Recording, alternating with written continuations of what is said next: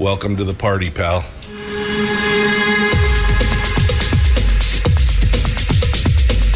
The, the Michael Dukes Show. The greed and the entitlement is astounding to me. What more could you want from a low budget radio program? This is a dumpster fire. That was just BS. It is time to get a new perspective. We know just what you need, and we've got just the cure. Open wide and prepare for a steaming hot cup of freedom. I just don't fathom it. The Michael Dukes Show, streaming live across the world.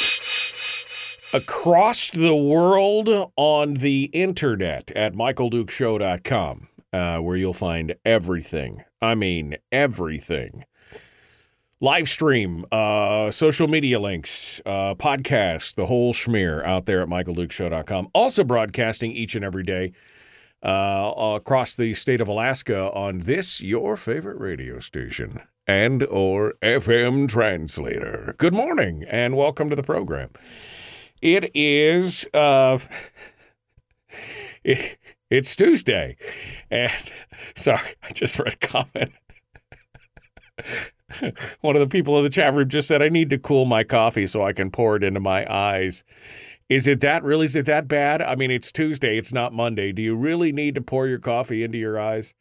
Some days I feel that so much, so much. Uh, but not today. Not today. Today is uh, is a new day. Today is Tuesday, and we are ready to go and rock and roll and do all our things. And man, so much good stuff. So much good stuff. Um, Tuesday means uh, well.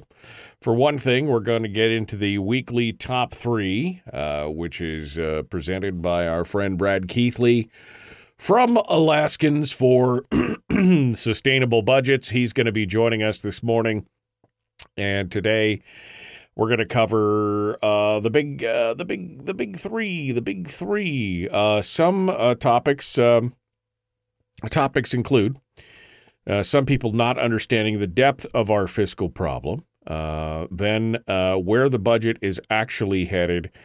And number three on the weekly top three is how Bert Stedman's version of SB 107 isn't about paying for a 50 50 uh, PFD. It's about killing it, it's about burying it.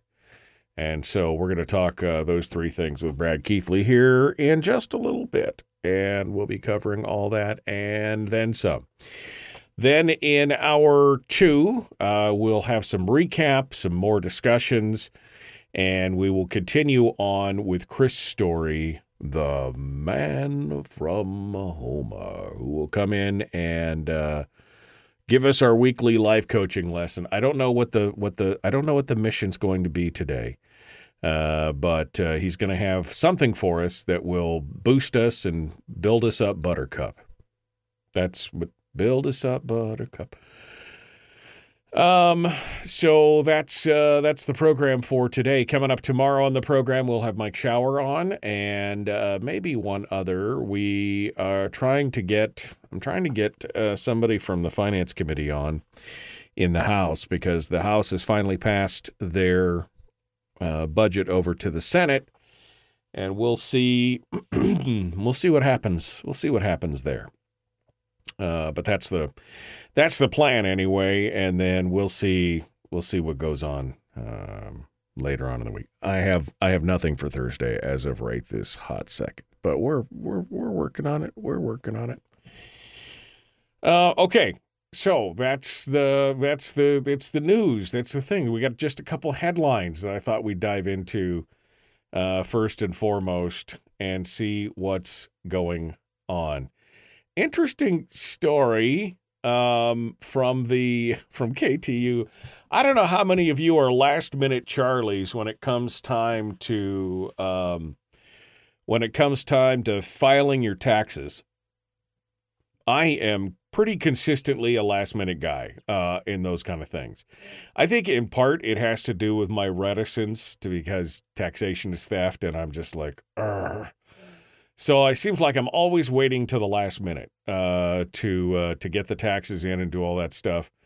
Uh, simply because it antagonizes me. I think more than anything else. Uh, for those of you who are early birds, and the second you get your W 2s in from the previous year, you run right down and get them done.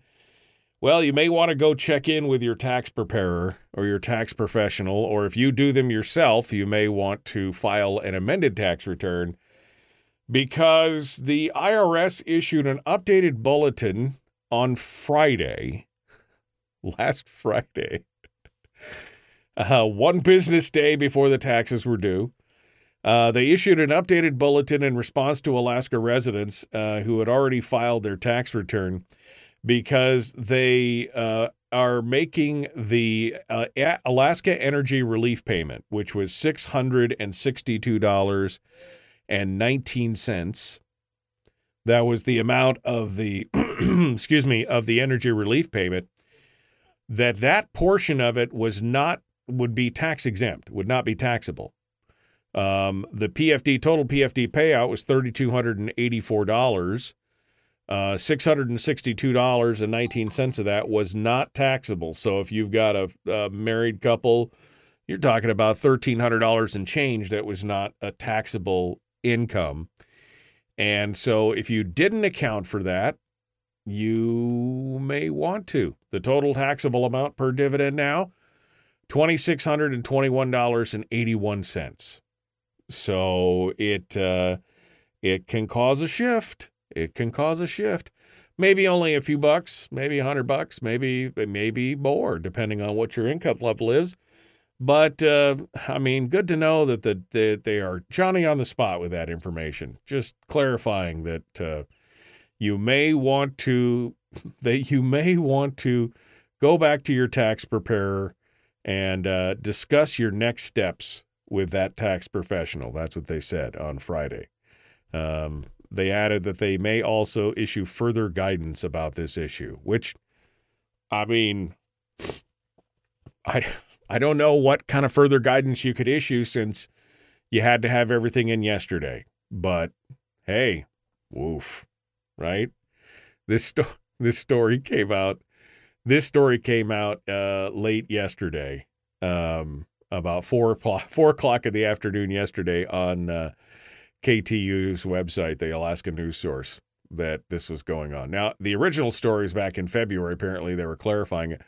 I hadn't seen a thing about it, but apparently that was it. So they're so they're trying to clarify the issue. Apparently, clear as mud. This is why they needed the eighty billion dollars to be able to make sure that they were clear in their communications with the public clear in their community. Surprisingly enough, the office of the uh, they had an audit from the OMB, um, or maybe it was the OIG's office. I can't remember. I was just reading the article yesterday uh, from Reason Magazine, uh, and they were talking about all these problems and um, all these um, mistakes that were being made by taxpayers as they were putting these things together. And the OIG's office or whoever it was said you guys should really track this stuff because some of this is just because of the confusion of how complex the tax code is and all this other kind of stuff. And you guys should track it so that you can fix your processes. And the IRS said, no, no thanks. We've got it covered. I mean, that was the little, that was the literal response. Nah, we're good. That's why they needed $80 billion right there. That was the reason right there.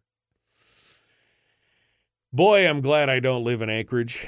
Uh, they're they snuck in a new resolution um, that's going to be heard tonight. It's uh, it's a late on the table item, which means it's a last minute addition to the assembly's agenda.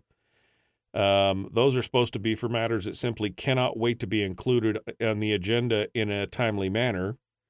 Um, the previous assembly chair people have said that the late on the table items must have a compelling reason for being put on the agenda so late. This one is not so, I guess, compelling. It's a resolution that talks about, it cracks down on um, misinformation, disinformation, or what they consider to be hateful speech uh, in the assembly chambers during public testimony. This, I mean, this just looks just just looks like a it just looks like a way to try and muzzle people for saying things that you don't agree with. Uh, the resolution, which is offered by Robin Dern, who's a temporary assembly member who the assembly appointed to fill out the final weeks of Rep. Jamie Allard's term in office, uh, gives the assembly cover to label people who disagree with assembly members as spreading disinformation, misinformation, or dangerous conspiracies. Any discussion on electoral misconduct or anything else, this basically just gives them carte blanche to shut people down. I mean, wow. Just, just, just wow. I mean, it's the cornerstone of, you know, free speech is like the cornerstone of our entire way of life.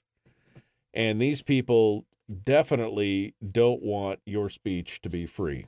They want to control it. So it's uh it's it's it's a little crazy. We'll we'll see what happens, but uh the ordinance is an ordinance of the Anchorage Assembly amending Anchorage Municipal Code to recognize the decision making authority of the Assembly with respect to uncodified mayoral directives, policies, and procedures, and other uncodified policies and administrative practices as applied to the legislative branch. That's that's kind of what the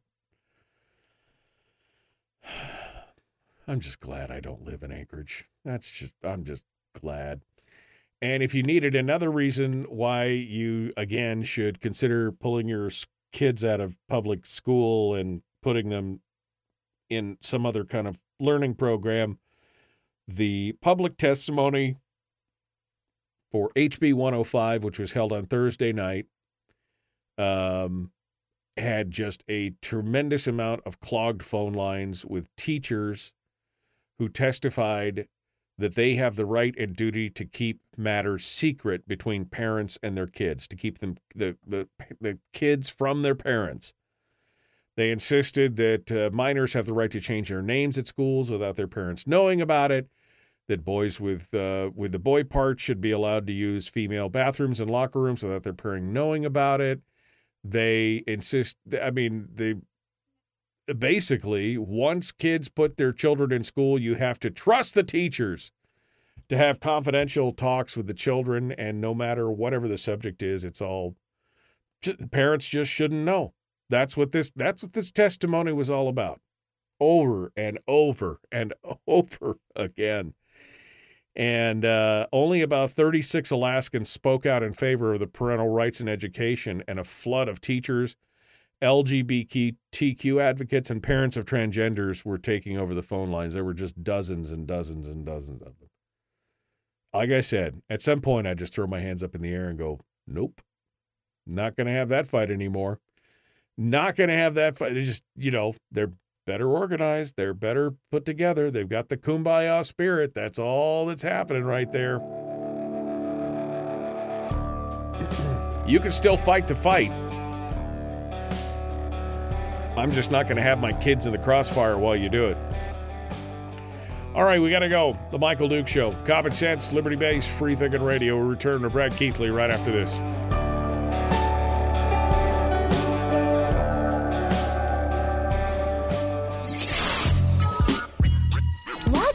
That? Common sense. Regularly heard on American radio. Michael Duke Show. Radio. Yeah, that's not happening in my neck of the woods. Ooh, baby. Ooh, baby. Imagine how much you would hate tax day if Alaska had an income tax, taxes, Donna. This is true. I mean, I'm still going to be resistant to it no matter what happens. Um, all right, let me go back over here. Um,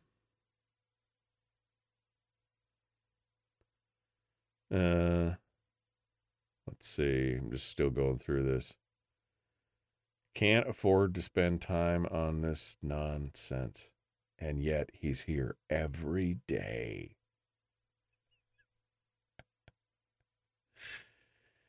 um, all right. uh, let's see. what a bunch of dictators, dictators, dictate. What I don't, I don't know. My husband got shut down on the Fairbanks North Star Borough School Board when he was reading a book from the school library. Says Jennifer. Yeah, exactly. Uh, teachers generally can be trusted. General administrators, not so much. The higher up the food chain you go, the less worthy. Um. Okay, teachers and say, all right. He was a board member. He was a board member when he was reading a book from the school library and he got shut down, says Jennifer. Phew. Dang. Uh, is the deadline today? I swear I walked around all day yesterday and thought it was yesterday. So, hey, good for us. Good for us if it was today. Um, okay. I think we got everything all squared away.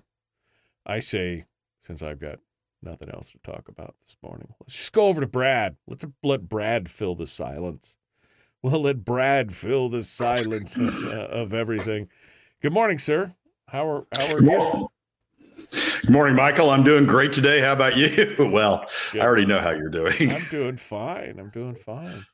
Um, so I've, I've got the answer. I've got the answer. Yes, today is filing day. okay. and it's and it's because the 17th which you would normally think would be it first day after the weekend the filing day can't be on a day on which there is a federal holiday and the district of columbia on the 17th observes emancipation day and because of that Okay. uh, the filing day got moved to the 18th yeah, because because the district of because the district of columbia is a federal federal yeah, because originally it was the seventeenth, right? I mean, I saw the notation a while back that it was on the seventh, so, so they must have changed it afterward. I don't know. Who knows? They keep changing the rules on me, Brad. I'm trying to comply, but you know, they just can't. Whatever. well i was curious about that myself so i so i dug into it You dug into it and figured it out. All right. Um, I just, you know, I'm just shaking my head. This Anchorage. You live in Anchorage. I mean, you watch what's going on with this assembly? Do you? Ha- I mean, what are your thoughts on something like this when they're like, okay, now we're going to police the speech. Now we're going to. You said something that I don't agree with, and you criticized me. How dare you criticize me? Uh, I mean, that that just seems to be the seems to be some pretty thin skin going on around there.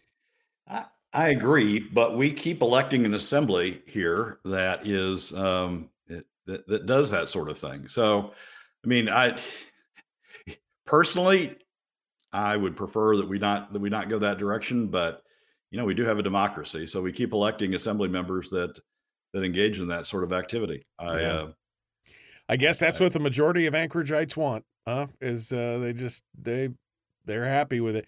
I mean, I keep watching the returns from these things, and I go, "Ooh, ah, oh, okay." I mean, I'm I, I'm glad again. I'm glad I don't live down in Anchorage directly because my property tax is not contributing to that madness.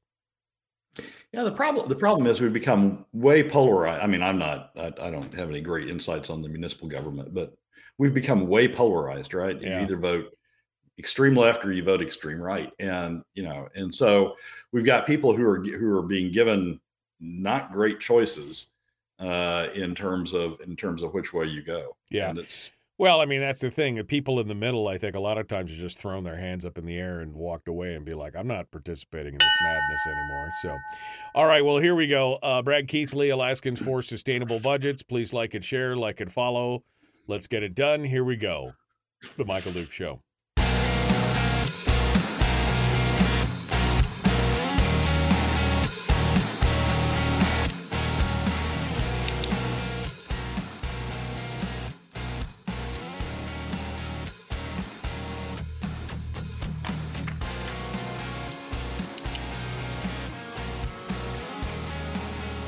Well, uh, we continue now this morning. The weekly top three, uh, the big three items on the agenda from Brad Keithley from Alaskans for Sustainable Budgets. He joins us every day. Obviously, an organization dedicated to sustainable budgets. That's what it's. It's kind of self-explanatory, Brad. Good job on naming it. That was a great deal. He is the founder and director, and every week we come in to talk about three big items. Uh, good morning, Brad. How you doing, my friend? Michael, I'm doing great today. How about you? You know, uh, no no complaints this morning. No complaints. Um, nobody listens anyway. Uh, so let's uh, let's get started here. It's I mean it's true, right? I mean it's true. Nobody really cares. Well, the Um, kids, the kids, the kids listen. Your dog listens. My dog listens. Yeah, exactly. Um, all right. Well, let's uh, let's start off uh, here in the weekly top three. We got a lot to cover. I don't know if we're going to be able to make it an hour. I might have to nail you down and get you into hour two. But let's see. Uh, first thing is is that nobody really understands the problem. Nobody really seems, uh, apparently, from what we're seeing in the headlines and everything else, some just not understanding the depth of the fiscal problem. Uh, let's get started. Uh, let's get started on that. Well, in the Anchorage Daily News, uh, we talked about uh, Matt Berman, uh, ISER professor Matt Berman's piece uh, last week, uh, op-ed piece where he talked about his proposed solution to uh, the fiscal uh, problems, and I think it's a great. I think Matt's has a great solution. I wrote about it on Friday in the Alaska Landmine column, but in response to that, Al Bolea, who I know and respect generally, uh, wrote an op-ed that said it, it- that was headlined "An Even Better Way to Balance Alaska's Budget," and it's a it's an idea. His idea is one that's been bouncing around a lot. Uh, others have expressed it as well, and that is to means test or needs test uh, the PFD. That the PFD would not be given to everyone; it would only be given to those that fall below a certain category the the people are a certain income level. The the people that that that believe in that, uh, I think, have the have the impression that if the top twenty percent, for example, just gave up their PFD, um, or the top twenty five percent would give up their PFD, it it'd all be over. You know, that'd satisfy the deficit, and uh, and everybody could have their PFD, and and we we'd go along fat and happy. That's not true. That's not even close to being true. Uh, I did a piece a while back that I went back and did the meth, took the methodology, updated the numbers, um, and and here's here's what we're facing. We, we're facing over the next 10 years a deficit, an annual deficit, annual average deficit over the next 10 years of roughly $2 billion or $2 billion uh, a year. That's 35% of spending. 35% of the of the spending levels are going to be have to be covered by something else. They're going to be in deficit. Put another way, revenues are only sufficient, traditional revenues are only sufficient to cover 65% of spending. We're going to have to come up with 35%. If we entirely eliminated the PFD to the top 25% using IRS data, uh, if we entirely eliminated uh, the PFDs to the top 20%, that would only raise $900 million, 45% of the deficit. We'd still have 55% of the deficit uh, uh, remaining, even if we eliminated PFDs entirely to the top 25%. Just said, okay, we're gonna we're only going to focus uh, uh, PFDs on middle and lower income Alaska families, top 25%. No, uh, no PFDs. On, that only covers 45 uh, percent of the deficit. We'd still have roughly 1.1 billion dollars out of the two billion dollars uh, of of deficit left to go. That means we would have to cut if, if we're going down that road and we're gonna and we're gonna eliminate the PFD to the top 25 percent. We would still have to cut 60% of the PFD of the statutory PFD to the remaining 75% to fill the deficit. There wouldn't even be there wouldn't even remotely be enough uh, uh, remaining uh, of the PFD uh, to after closing the deficit to uh, uh, to to fund the full PFD for the remaining 75%. It would only be 60%. The other way to look at it is how much, how many could we could we fully fund the PFD to if we if we just you know eliminated the PFD for uh, uh, for everybody else, uh, eliminated the deficit by using you know PFD elimination for everybody else. How many could get the full PFD after we did that? And it'd be we could pay the full PFD only to the bottom 140,000, which is roughly the bottom 35 percent um, of Alaska families or or Alaskans, uh, the bottom. So that means to to pay off the deficit using this means testing approach. If the means testing approach would mean we're going to pay the full PFD to somebody, we're just going to eliminate it for everybody else um, and and only pay it to uh, to those below a certain level. We'd have to eliminate it to the to 65% of Alaska families uh, in order to pay the full PFD uh, to the remaining uh, remaining 35%. Not only would the top 25%, top 20% have to have to uh, contribute theirs, not only would the top 25% have to contribute theirs, the top 65% middle income Alaska families uh, would have to would have to have the elimination, would have to face the elimination of the PFD in order to in order to pay a full PFD to the to the remaining 35% of Alaska families. We're facing the purpose of these numbers is we're facing some huge deficits going forward. I mean, 35% of the budget um, is going to be in deficit, huge deficits going forward. And I and and people think we can get away with, oh, we'll just eliminate the, the PFD to the top 20%, or we'll eliminate the PFD to the top 25%, or we'll eliminate the, the PFD to the top 50%. Um, it's just still doesn't just, work. That that that the, the numbers are just too staggering to be able to do. Yeah, numbers still don't work. Uh, I thought he tipped his hand in this piece, which I've posted up in the chat room. This opinion piece from Al Bolea. Uh, I thought he tipped his hand at the very end when he says, "Whatever funds are freed up from this change can be used for critical public services and education," acting like this will be extra free money. That's what I mean right? Am I when I when you read it that way, you're like, all the money freed up from this can be spent on other things, and I'm like, wait a second, we've got a huge deficit, and you want to spend it on other things? This would this would just take up a portion of the. I mean, it's but this is the this is the feel. It's not your money. It's the government's money. We should do with it as we want. Blah blah blah blah blah. There you go. Yeah, it's uh, I just people just don't have just don't have a good feel for the numbers. I mean, they they think so. So Alyse Galvin's proposal that she presented last night to uh, to House Ways and Means, we talked about it last week, but it's another example of not having a good feel the number for the numbers. Her her proposal is an income tax, two percent flat tax on on incomes above two hundred thousand dollars. So the the first two hundred thousand dollars is exempt. Income above two hundred thousand dollars would be subject to a flat tax, and then and then the remainder would be would be raised, or the remainder of her proposal would be raised through a head tax, a twenty dollar head tax.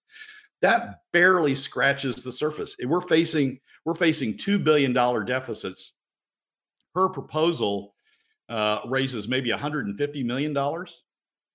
And if you look at just the income, the because the the head tax proposal is just is just another way of recharacterizing PFD cuts. It doesn't actually add any revenue you're going to have to cut PFDs deeply in order to balance the budget, even with her proposal.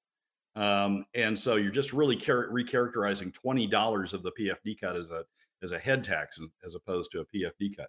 So skip that. The proposed income tax that she's got raises, you know, seventy-five million dollars, somewhere between seventy-five million and hundred million dollars, depending upon how many out-of-state residents we have with income above above two hundred thousand dollars. But at most, it raises it raises 100 million dollars against a deficit of 2 billion dollars. And she and and and you know those who are backing it and those who are who are saying well it's a major step forward are saying you know this is this is really a, a solid proposal. No it's not. It's as we called it last week it's a fig leaf. It, it is you, you, you don't have if you think that's a solid proposal on the way forward you don't have a good grasp on the on the numbers that we're facing, the deficits we're facing uh, going forward, uh, because it's just it's it's it's it's a drop in the bucket. It's a hundred million dollars out of out of a two billion dollar uh, annual deficit that we're facing going forward. Same thing with Al's. I mean, Al, Al Bolea's, you know, he, he, you know, it's a real proposal. By gosh, the tw- top twenty percent or the top twenty percent just ought to give up their PFDs. Let's focus it on. Uh, let's focus it on on the remainder of Alaska families. And as you say, you know, we'll have a little bit left over. You know, his, right, his concept right. is well, we'll have a little bit left over. No, you won't. I mean, if, the, the deficit's $2 billion, if you give up, if the top 25%, every last one of them gives up their PFD, their full PFD, that only raises 900, 900 million dollars. We still Yeah. got a billion one to go. And, and, and, and people just don't have, I mean, they don't have a grasp on how deep a hole we've dug ourselves into. Right. Well, and they're not again. They're not thinking long term. You know what this reminds me of? This reminds me of that, that old analogy about you know triage, and you stumble in with a bleeding femoral artery, and the gal's like, let me put a band-aid on that. That'll be fine. Don't worry about that. And that's what it feels like. I mean it just feels like do you guys not understand the depth of what we're talking about here? And again the reaction of bolea to say oh all this with all the funds we freed up we could we'll be able to use that on critical public services and everything it's going to suck up all the money in the room. Are you kidding me? And you know what's going to happen? Even let, let's say we just say just for a moment let's say we adopted it and so we've got 35% of alaska the remaining 35% of the alaska families getting the getting the full pfd how long is it going to be until somebody says well that's just welfare. We need to cut the welfare. And so and so you know they don't they don't need all that so we'll just take you know 5000 here 5000 there.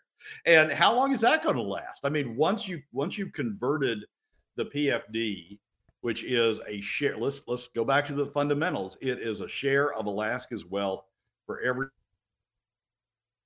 man will turn the PFD into a welfare payment, which is basically what this proposal is. How long do you think it's going to last until people just start, you know, cutting it down and cutting it down and cutting it down um, uh, even further until it's gone? It's just, right. it, it's a step on the road of of eliminating the PFD.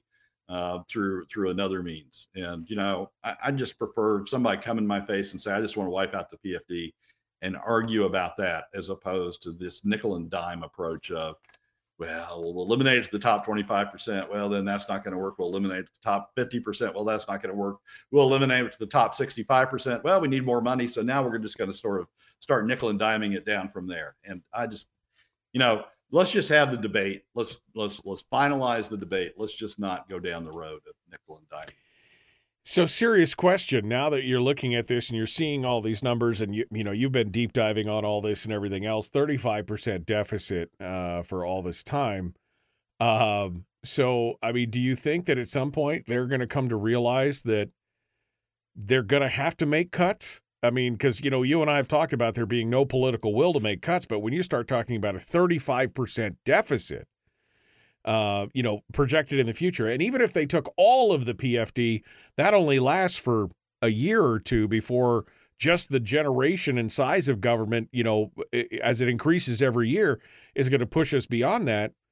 Uh, d- does anybody start to acknowledge that we have to start cutting? I mean, is is that even on the is that even on the horizon?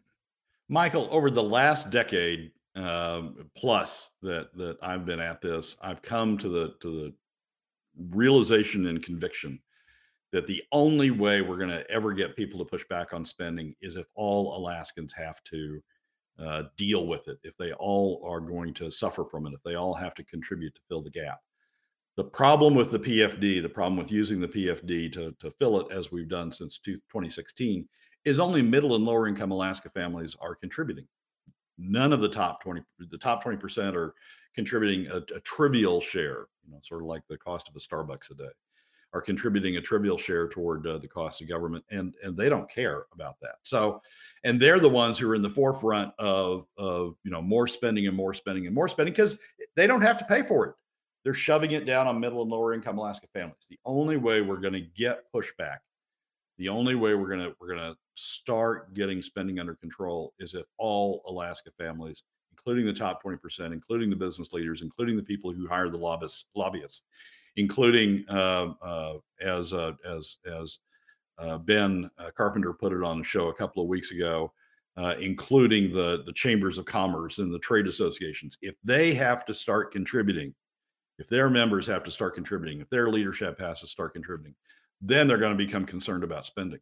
But as long as we as long as we allow a mechanism, use a mechanism that shoves the cost down to middle and lower income Alaska families unless the top 20% off, we're never going to get spending under control. I mean, Bolea, who's clearly in the top 20%, is telling you what what their attitude is. Ah, I can do away with. I, I don't worry about my PFD. Take my PFD, but but don't tax me. But but but take my PFD. That's fine.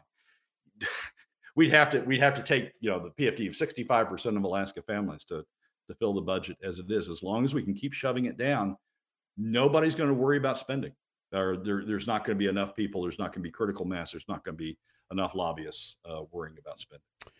Well, that was number one. We, I mean, we're run, we're out of time completely here. Number two, give me a, a twenty second tease here. I mean, where is the budget headed? Well, so the House finally passed it, has passed the budget last night, but but even the House members are saying, well, it's just a starting point for negotiations. So the true answer is nobody knows where the budget's going, but we're going to talk about some of the parameters uh, around the budget uh, in the second segment. All right, we're going to be back. Brad Keithley, Alaskans for Sustainable Budgets. The weekly top three. Number one's done. We're on to number two. We may bleed over into the next hour. I want to get to all of these in depth because I think they're important. We're going to continue. Common sense, liberty based, free thinking radio. Back with more right after this.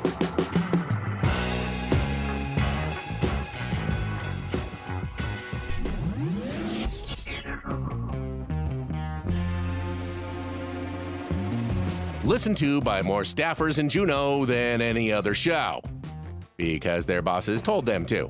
And after what they just heard, oh man, they're going to be pissed. You're a bad, bad man. The Michael Duke Show.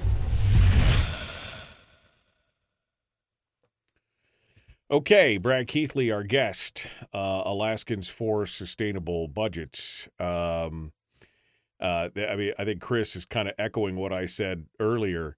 If Brad is complaining about how deep the hole has gotten, does that mean he's ready to talk about cuts again? I don't know, as Brad never really stopped talking about cuts except for the feasibility of it. I mean, Brad and I were, I mean, if you listen to this program since 2014, Brad and I have been hammering on cuts. We hammered on cuts for the first four years, five years. Specifically, we were talking about you've got to get it down to what the ISER said was you know, first it was 4.1 and then it was 4.0, then it was 3.9 billion dollars as a base to be able to keep it sustainable. And everybody was like, "Oh yeah, we can do that." And then blew right past it. And at some point, kind of both Brad and I realized there is no political will to fix any of that.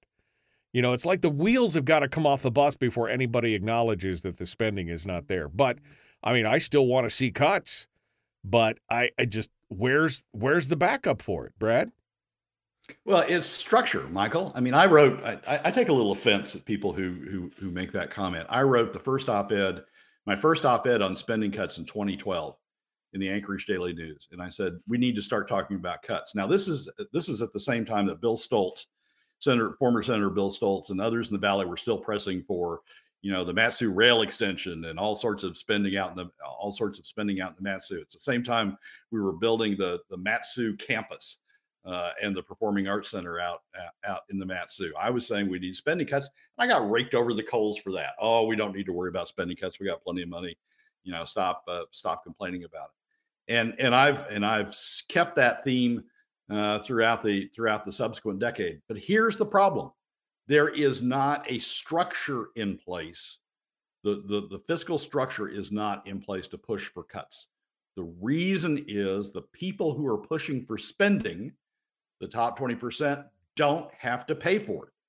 They can push that spending off on somebody else, push the the the the the the, the revenues uh, that need that are needed to pay for it off on somebody else by using PFD cuts and pushing it to middle and lower income Alaska families. The only way we're going to get spending under control is to change the fiscal structure so that the top 20% have to pay for it as well. I mean, that's Yes, I want cuts. Yes, I've wanted cuts since 2012. Yes, I wanted cuts throughout the entire 20 teens. Yes, I've wanted cuts throughout the 2020s.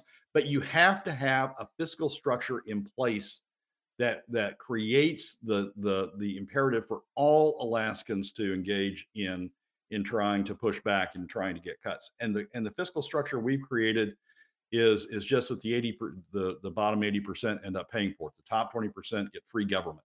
I mean, you you talk about you talk about free rides die hard. What's really going on here is the top 20% don't want to pay for government. They've had a free ride throughout Alaska's history. Well, since we undid the the the income tax in the early 1980s, they've had a free ride from there on throughout Alaska's history, and they don't want to stop their free ride.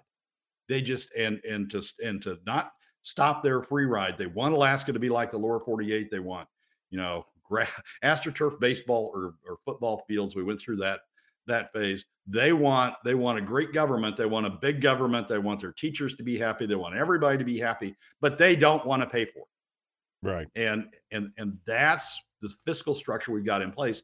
And until we replace that fiscal structure and create an incentive in the top 20% to push back on spending, we're not going to get spending cuts. So yes, I want cuts And the way I'm going about cuts is to change the fiscal structure so that we create an incentive in all Alaskans to push for those push push for those cuts. I've got great ideas, others have great ideas on where those cuts can be made, but until we have a fiscal structure in place so that the leaders of the chambers of commerce and the leaders of of, of the other trade groups and the leader and the and the top 20% generally, the people that hire the lobbyists, until they have an incentive to get in the game and push for cuts also, we're not going to get them. So my way of pushing for cuts is to get the top 20% in the game, to get those people who are controlling spending in the game of pushing back on pushing back on spending. Brad Keithley, Alaskans for Sustainable Budgets, is our uh, is our guest. Um, and yes, we have talked about we have talked about oil. Man, there's broken records. Uh, we have talked about oil. That's part of the fiscal plan. I mean, part of the overall long term fiscal plan that's been put forward by the Fiscal Policy Working Group includes a tax. They're they're talking about a sales tax, which I know is more regressive and not the preferred plan that Brad's talked about. Uh, they talk about uh, you know more oil taxation. They talk about some cuts. They talk about it all a spending cap, uh, per you know, protecting the PFD, all of those things. We have talked about all of those things. So it's. I mean, uh, let's, let's... you could come back to that. You just hold that thought and come back to that. Uh, the Michael Duke Show, common sense, liberty based, free thinking radio. Like and share, like and follow, uh, subscribe and ring the bell on YouTube. Do all that stuff.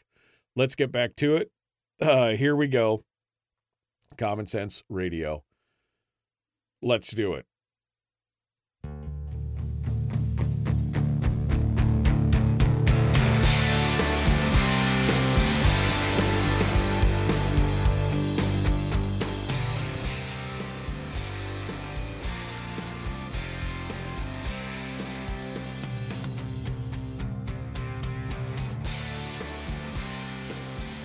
All right, we're continuing the Brad Keithley Alaskans for Sustainable Budgets.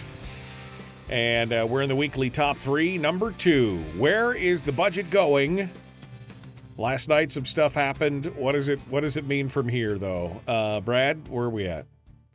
So the House passed a budget last night, six hundred million dollars uh, in deficit based upon the spring revenue forecast. Maybe a little bit less than that based upon current oil prices, but current oil prices are headed back down this morning. So, uh, gosh only knows where we're gonna where we're gonna end up. Six hundred million dollars in deficit goes to the Senate. The Senate has the Senate has with the supermajority, the 17 have said they want no deficit, and the way that they propose to get the budget back in balance uh, is to uh, close the deficit through P- through additional PFD cuts. Additional PFD cuts. The House was at POMV 50-50, already down from the statutory levels.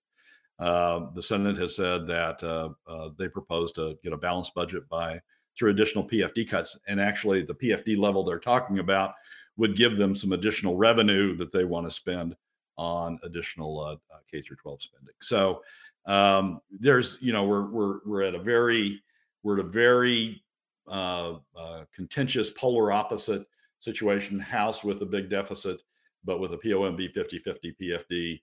Uh, Senate saying they want an even bigger budget, but they don't want a deficit, and they're just going to tax the PFD tax middle and lower income Alaska families uh, to bring it into balance. Um, the House had held up on theirs for a number of reasons. Uh, one is the tricks that Bert Stedman's known for pulling at the end of the uh, at the end of the session, where the Senate gets the House operating budget. Thank you very much, and the Senate, Senate then holds the capital budget, uh, combines the two together, and sends it back, sort of in a take it or leave it you know holds it holds it till the end of the session till they're right up against 120 days and then um, sits there and sends it back right at the end uh, in, in, what's called a turducken i think uh, budget which combines uh, the capital budget and the operating budget in one big budget and then the senate adjourns and goes home and leaves the uh, the house with either you know a take it or leave it proposition to either take what the senate's done or uh, uh, or you know shut down government down because you won't have a, we don't have a government you won't have a budget. Um, so I, the House, one of the reasons that the House had held up was because of that concern the Senate might do it. I understand piecing it together that Bert said he won't do that this year, and so yeah, right. the House Right. That, that that's because he's got something else in mind. in Yeah. idea, Well, I mean, I think it's funny. The the the landmine in his piece talks about this and it and explains it. says House leaders want to make sure that the Senate will send them the capital budget once the House passes the operating budget. The House majority fears that if the Senate holds all the appropriations bills, they could send the House a turducken, the capital, supplemental, and operating budgets all merged into one document, and forced the House to take a yes or no vote on all three budgets at once, preventing them from writing their own capital budget. that They could be merged with the Senate version. Senate leadership has said that they have no plans to cook up a turducken, but there is no great deal of trust between the leaders of the two chambers. I mean, because again, past performance is indicative of future results. We've seen this kind of chicanery and shenanigans from from uh, Stedman and company before. They, you know, they held hostage the KGB road project. They held hostage, you know, previous budgets. Like you said, they just throw something together, walk away and adjourn, and say, "See ya. It's in your lap now." You've got to deal with it because I mean he's a bully. That's what he is. He's a political bully, getting his way, doing what he thinks is best, and screw everybody else. Uh, so yeah, there's no real, uh, there's no a lot, a lot, of, not a lot of trust going on right now between the two chambers. Yeah. So and, and and even if even if the Senate, I mean, even if the Senate follows procedure, passes the capital budget, passes it over to the House, so the House can do whatever they want to do on the on the capital budget, and and even if you do to go to conference, it's not clear where conference is going to end up because the Senate is pretty, you know, pretty embedded on using PFD cuts, using taxes on middle and lower income Alaska families to pay for current and and, and expanded government. Uh, the House is the House really doesn't have an answer to that. It's just we want, you know, we don't want to tax middle and lower income Alaska families for it, but we don't have any other revenue ideas. We're not passing along any other revenue ideas, so we just got a six hundred million dollar hole in the budget that we're passing along, which which isn't much better uh, than uh, than than the Senate's proposal to tax middle and lower income Alaska families. So you've got a you, you've got this you got you know totally bad solutions on both sides and and and no real clear path um, uh, to get to the middle. The one the one person I haven't mentioned in this entire discussion is the governor. Right. the governor, you know, is like He's kind of the wild card in this, right? I mean, he's kind of like nobody's no nobody's really sure what he's going to do, but he has the power to veto a lot of stuff, and but he's not talking to anybody. Right.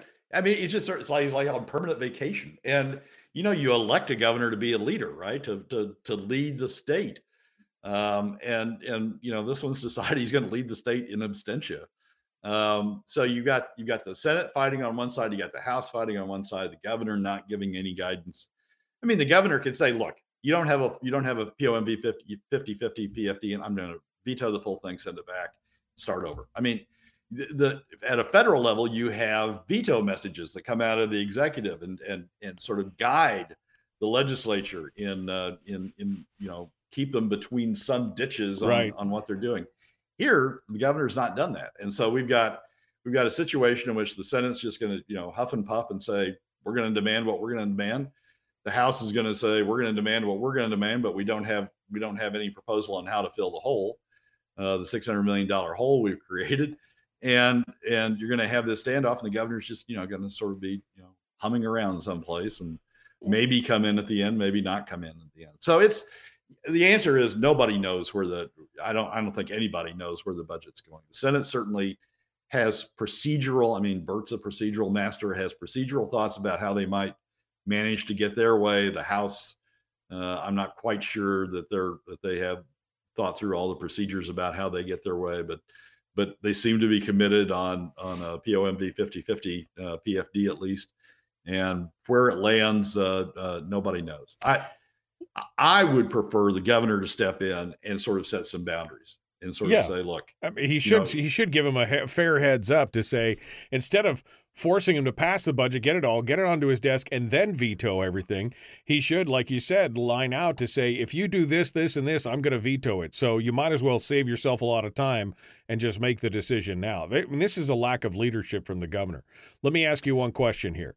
Sarah Vance is quoted uh, on the House budget talking about this, and I thought she brought up an interesting point. She says, You're not the only ones pinching your noses in reference to voting for the budget. She said uh, uh, about the plan draw from the CBR and everything else. She's opposed that in the past, but she said she would support using savings in the short term to balance the budget as a long term fiscal plan continues, which is what the fiscal policy working group said. It's going to take a couple of years. You're going to have to live on some savings and do some things that you're not going to be happy with, but it's a, but it's a compromise. What do you say to that? Well, it's okay, except I've heard it for 10 years. I mean, I've I've heard it for you know, I remember one great episode somewhere in the mid 20 teens where you know Lyman said, "Just pass the budget this year. We'll we'll do three hundred million dollars in, in spending cuts next year. I promise. Just pass the budget this year." Three hundred million dollars evaporated. I mean, fool me once, fool me twenty times. Maybe I get a little bit skeptical about these sorts of things. We're we're getting down to the point. We are getting down to the point where we have to have a fiscal plan of some sort, even if in the end it's even if in the end it's going to be extreme PFD cuts, because we're almost out of savings. Right. And and and to some degree, I mean, the the Machiavelli could say, yeah, drain savings more because that moves us closer to the to the I'll fall off the fiscal cliff date or fall off the cliff date. Um, but it's but I've heard it before. Right. And well. And and and the concern is, yeah, it's just it's just a way of sort of rationalizing doing it one more time and then I'll make up a new excuse yes year next year for doing it again. I, I had to laugh because you just said you remembered an episode from it's like you're watching the best you know telenovela in the world. I remember an episode from back in the 20 teens. It's like is it a comedy brad? Is it a tragedy? What are you watching? I mean that's what it is. Um, all right we're com- it, it, it's something. It's something it's well it's it's a tragic comedy at this point. You got to laugh because otherwise you'd weep uncontrollably. Uh, we're down to we got less than 60 seconds so can you hang out with us and do number three? I really want to talk about number three on the other side.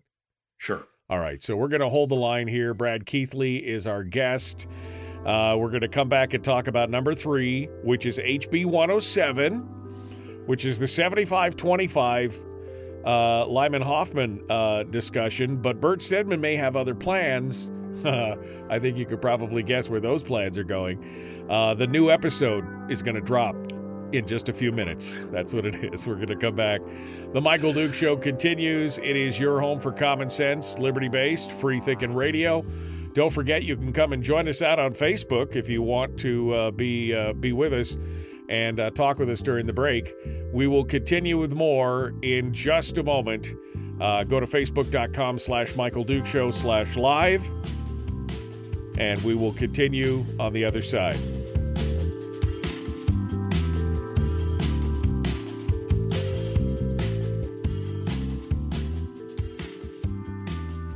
Okay. In this episode of As the World Churns, um, the fiscal, the fiscal whatever. All right, so before we came back uh, to the last segment, uh, we were talking about uh, you know this whole thing on oil and all this other stuff and taxes. And Brad was said, "Let me tell you something," and then he got dinged. So, uh, Brad, feel free to tell me something here, because uh, well, I, I kind of want to know what uh, I kind of want to know where you're at at this because it's it's this it's the same thing as everybody else. It's the same thing as Al Bolea. It's the same thing as I mean the, the people who are talking about oil. Oil is the solution. It's the same thing as Al Bolea. It's the same thing as as Alyse Galvin. Oil is a contributor.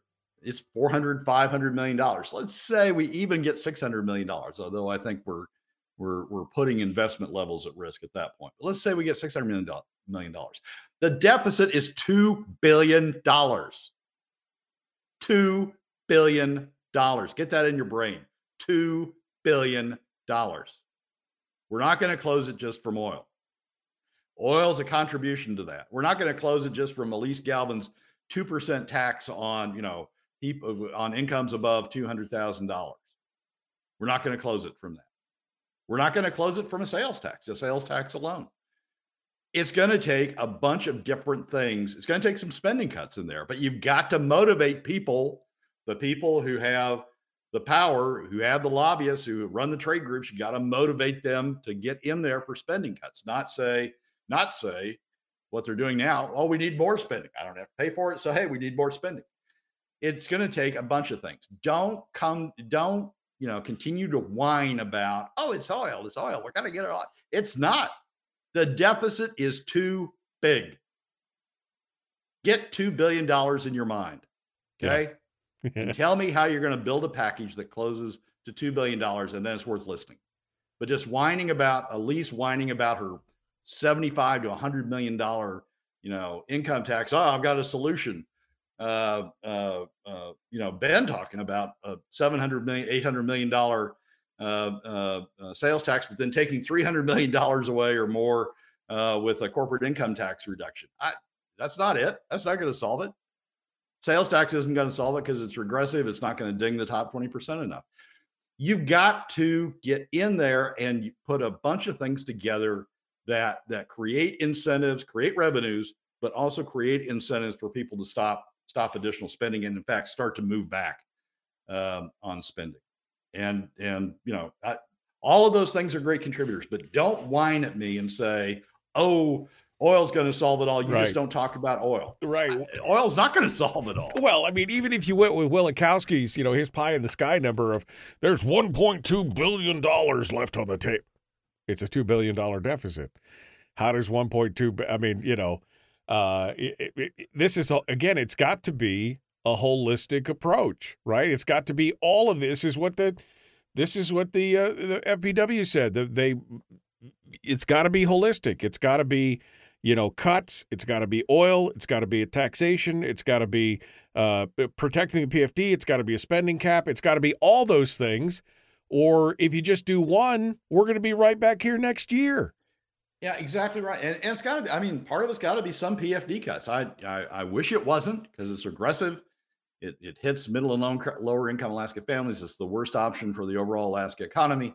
I wish we didn't have to do PFD cuts, but part of it has to be PFD cuts because we've got way too big a deficit to, to, to put entirely on the backs of, of, you know, any one segment, either uh, uh, all Alaska families through a tax, through a, through a flat tax, either the oil companies entirely, everything, every we got to use all the pieces to to bring this together. The the fiscal policy working group was exactly right in reaching that solution. And and you know, I'm I'm, just coming off the oh income tax is the solution. Look at the lease. Oh, give me a break. Raises maybe a hundred million dollars. Give 100 me a 110 million. That's what Donna posted earlier. The numbers say 110 million dollars. That I mean, not that- the in- not the income tax component. The income Yeah. tax component is less than that. well, that's probably with the head tax at that point.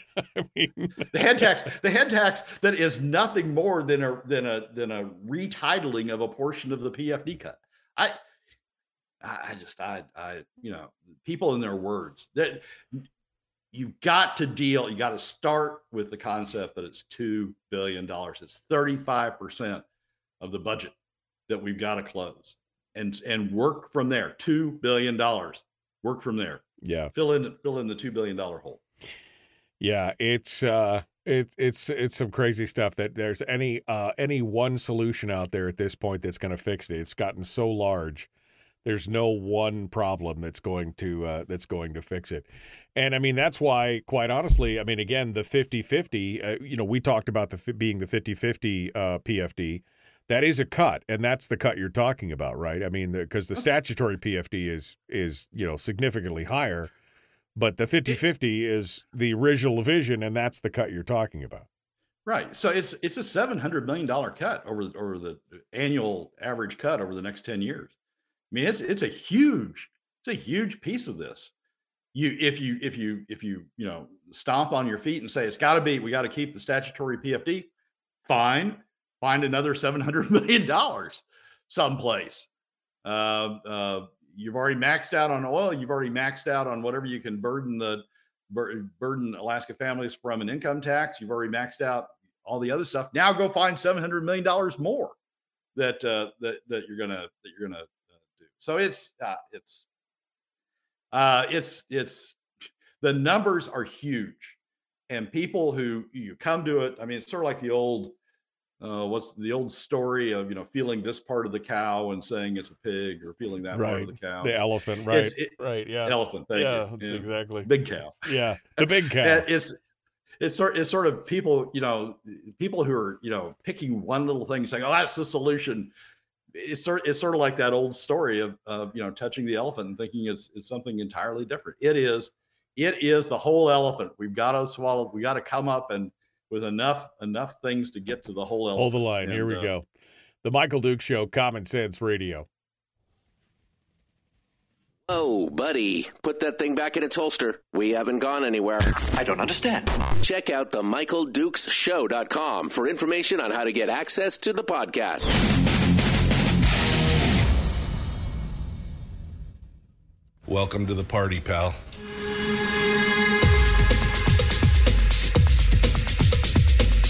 The, the Michael Dukes Show. The greed and the entitlement is astounding to me. What more could you want from a low budget radio program? This is a dumpster fire. That was just BS. It is time to get a new perspective. We know just what you need, and we've got just the cure. Open wide and prepare for a steaming hot cup of freedom. I just don't fathom it. The Michael Dukes Show, streaming live across the world. Yep, live around the world on the internet at michaeldukeshow.com and across the state of Alaska on this your favorite radio station and or FM translator. Good morning and welcome to the program. Hour 2 continues. Now normally by this time we finished up uh, with our weekly top 3 with Brad Keithley, but uh, we got so deep into the muck on this, the quagmire, that we uh, we decided to ask Brad to stay over because we hadn't even gotten to number three, which I was really looking forward to. Uh, number three on the weekly top three is how SB 107 isn't going to fix the problem. The SB 107 is Lyman Hoffman's bill. It's the refiguring. It's a new PFD formula, 2575. So government gets 75% of it, but that really wasn't enough. Bert Stedman actually wanted to stuff some other stuff into that. And Bert Stedman's vision of uh, SB 107 is not what you think it is. Brad, uh, I give it to you for the third of the weekly top three. Take it away, my friend.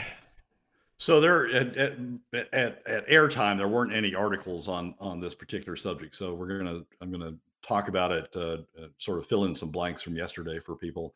Yesterday, Senate Finance held one of its hearings on uh, SB 107, which is the committee bill uh, to uh, to solve the uh, the PFD issue, permanently solve the PFD issue, and and the proposal is to cut to POMV 2575. Um, and and you know, divert that money, divert seventy five percent of the POMV to uh, uh, to government, um, and but but to include a provision that allows you to claw back to 50-50 to POMV 50-50 if the legislature adopts uh, certain revenue measures that offset uh, that portion of the PFD cut. You can claw your way back, work your way back to POMV 50-50.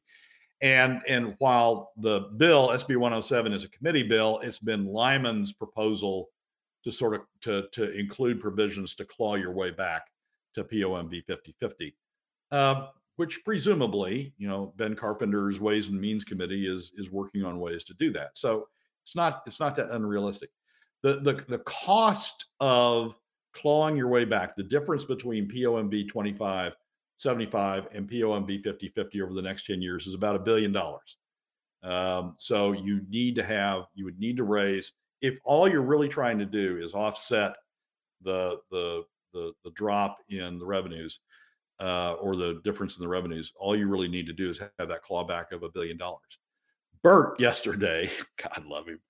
Bert yesterday amended Lyman's proposal for that clawback to both shorten the time, which means that which makes it much less realistic that you're gonna that you're gonna get those clawbacks, uh, which is Bert's intent to make it unrealistic. You're gonna get the clawbacks, um, but also to say that you had to do two things to get the clawback. One, you had to raise a billion three in new revenues, not just the billion difference between Right. 25 75, but you have to raise a billion three in new revenues to get the clawback. And, and there's no gradual clawback. It's either 25% or it's 50%, right? So you have to raise a billion three to trigger the clawback. And you have to you have to increase the CBR from its current roughly two billion dollars to three and a half, three seventy five, some some somewhere in that neighborhood. An additional billion dollars plus in surplus by the date, by this very shortened date, by the date um, uh, that the that the trigger uh, would operate uh, in order to get it. So not only do you have to raise more revenues than is necessary to to to cover the clawback, you have to raise even more revenues above that to generate the surplus to build in the and, and hope to hell nobody spells or says, uh, spends that surplus while you're doing it to build the surplus another billion or a billion and a half or a billion and three quarters uh, uh, to, uh, to to get the clawback. It Bert's proposal is essentially to put a poison pill in and make sure it never happens. Um, and, Right. And to and to and to have the fig leaf of saying, oh well, we said, you know, if you want to go back to POMV 50, 50 we gave you a path to do it. Right. We gave But- you an out. it- yeah, but it's an, a totally unrealistic path. Now, here's the deal. Here, here's the thing that just really triggered me yesterday. Uh, pens flying, all that sort of stuff. Here's the vote on the POMV 2575 with Bert's clawback. Here's the vote in support. It was a four to three passage uh, in Senate Finance. Stedman, Bishop, and Merrick, Eagle Rivers, Merrick. Yeah, okay. You sort of you sort of figure those three are going to be together. right. The the the that, that's three. The oppo- oh, those in opposition are Wilson, Hoffman, and Olson because they believe the clawback is way the hell beyond what it needs to be. The time frame is too short. You know, you're you're you're piling all this junk on just really to kill it, and they voted against piling the junk on. Wilson, Hoffman, and Olson against. The fourth vote, the deciding vote in favor of of doing it this way, Jesse Kiehl. Let's see, where have we heard of Jesse Kiehl's? oh, he was on the fiscal policy working group Right. that said everything has to has to be done in coordination and and and the goal is POMV 50-50 and you know and we're we're all going to come together we're all going to Jesse Kiehl is the fourth vote in favor of uh in favor of doing it just you know you're you're killing you're killing the the the the the incentive to try to come up with a you're you're burdening the the the incentive to try to come up with a solution to unimaginable levels to unrealistic levels uh, but Jesse Kiehl voted for it, and and it's just it, it is it is Bert's way of of signaling that that he's going to kill. You know, he he wants to impose things that are going to kill uh, the PFD. The other the other thing about this, if you if you trend out, and they didn't discuss it in in Senate Finance yesterday, but if you trend out where spending's going, you trend out where traditional revenues are going.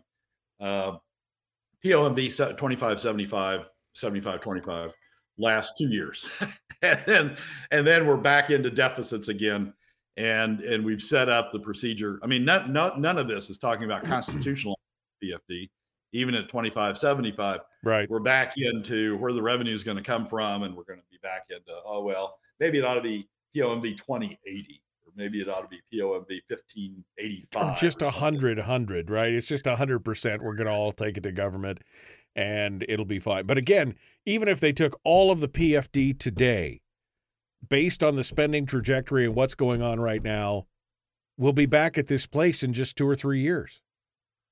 Well, it, it, lasts a little. All of the PFD gets us a little bit farther than two or three years, but but but the the trajectory certainly is that the that the PFD goes away, uh, or that or that we go back into deficits if they take uh, if they take all of the uh, all of the PFD. It's a, uh, but but Bert is. I mean,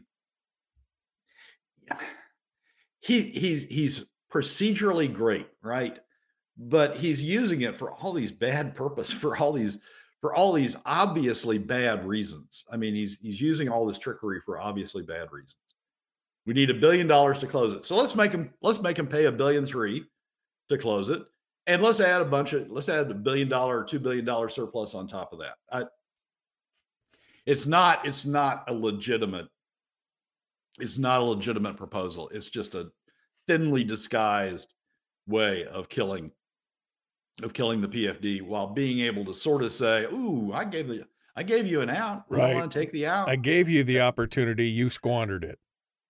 yeah, Meanwhile, I'm the one that's in control of all this and knows whether or not we're going to spend money from the surplus or we're going to get 1.3 billion or all the other kind of. I mean, again, we're talking about because Lyman Hoffman's proposal was 900 million dollars. He says 1. Point, so you got a 40 percent increase right off the top, and then he shortened it down instead of you know 12 years or whatever it was. He wanted to make it even shorter than that and add the uh, CBR amount on top of that.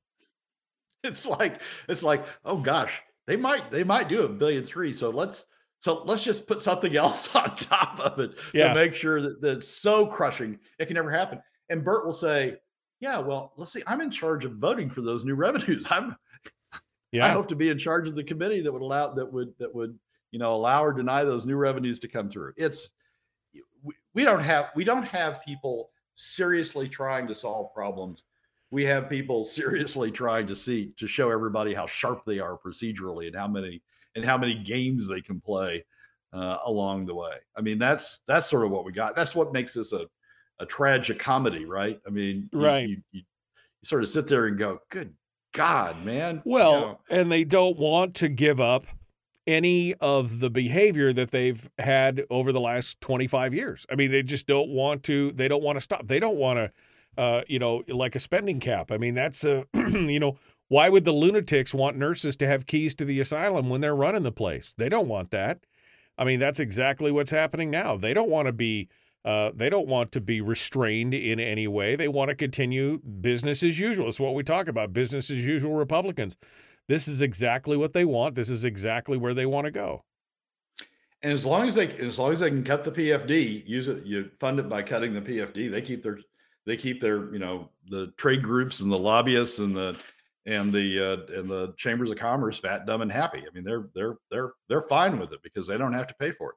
Yeah, we want more teachers. Yeah, define benefits. So that's a good idea. I mean, it's just we just we're, we're it, it's it's trickery to come up with more revenue at the expense of middle and lower income Alaska families trickery to come up with more spending that the top 20% doesn't have to pay for. Um, it just just goes on and on and on. So, uh, what we're coming down to the end here, Brad. What's uh, what should we be watching out for? What we should be looking for? I mean, this uh, this bill obviously passed. Now we've got the budgets and everything else coming up. What uh, what do you what should we be what should we be on the lookout for? What should we be uh, looking forward to here? Well, I think I, I, I a couple of things. I mean, all, all eyes move to the Senate now, right? The House has done what they're going to do uh, on the budget, so all eyes will focus on Senate and Senate Finance about you know what they're going to do about the budget that the House has sent over. Um, eyes should focus on 107. I mean, 107 is ready to go to the floor. It passed out of Senate Finance as amended, uh, four to three, so it's ready to go to the floor, and the Senate's going to hold it up as as it's um, you know we've got a solution. Uh, I think it will be divisive on the Senate floor. I think I think it may uh, break the Senate majority. We may find fraction fissures in the Senate majority uh, when it comes up on the floor. But you know they've got when when people say, "Well, we've got to come up with a solution, a, a fiscal plan," Senate's going to say, "We got a fiscal plan. It's 25, 75 for now." Right. Um, and with with you know this huge kicker that uh, that you've got to put in to, to get back to POMV 50-50. So um, it- so the things to watch for: what's Senate Finance going to do with the budget? What are they going to do with the with the operating budget that's come over from the House? What are they going to do from the capital with the capital budget? And what are they going to do with SB 107? The other place to watch is is House Ways and Means. I mean, people now seem to be primed, ready for a fiscal plan. So all eyes ought to be on Ways and Means about what about what kind of fiscal plan they're going to come up with. Uh, ben Carpenter says fiscal plan will be forwarded to House Finance. Spending limit will be released tomorrow. Other components will follow. Ignorance is no longer a valid excuse, but a tactic. So they're about to drop all this stuff out of the House, which is good. Uh, again, the wild card in all this is what is the governor going to do? we have the, the person we don't talk about. uh, the person who just yeah we don't talk about has not talked to us. We haven't spoken to the governor in almost I think it's almost going on almost two years now. Wouldn't respond to my last request for com- I mean just uh, it, no communications with Alaska. Great, thanks, Governor. Uh, all right, uh, Brad Keithley, Alaskans for Sustainable Budgets. Thanks for coming on board. Thanks for staying late. We appreciate it. Uh, Michael, as always, thanks for having me. Good to talk with you. Chris Story's up next. The Michael Duke Show. Common sense, liberty based, free thinking radio.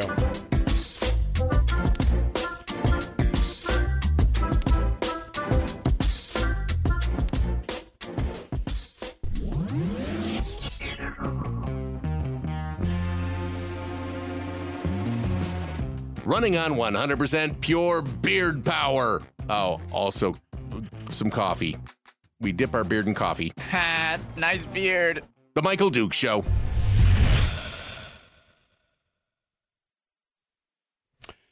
Okay, uh, in the break, finishing things out.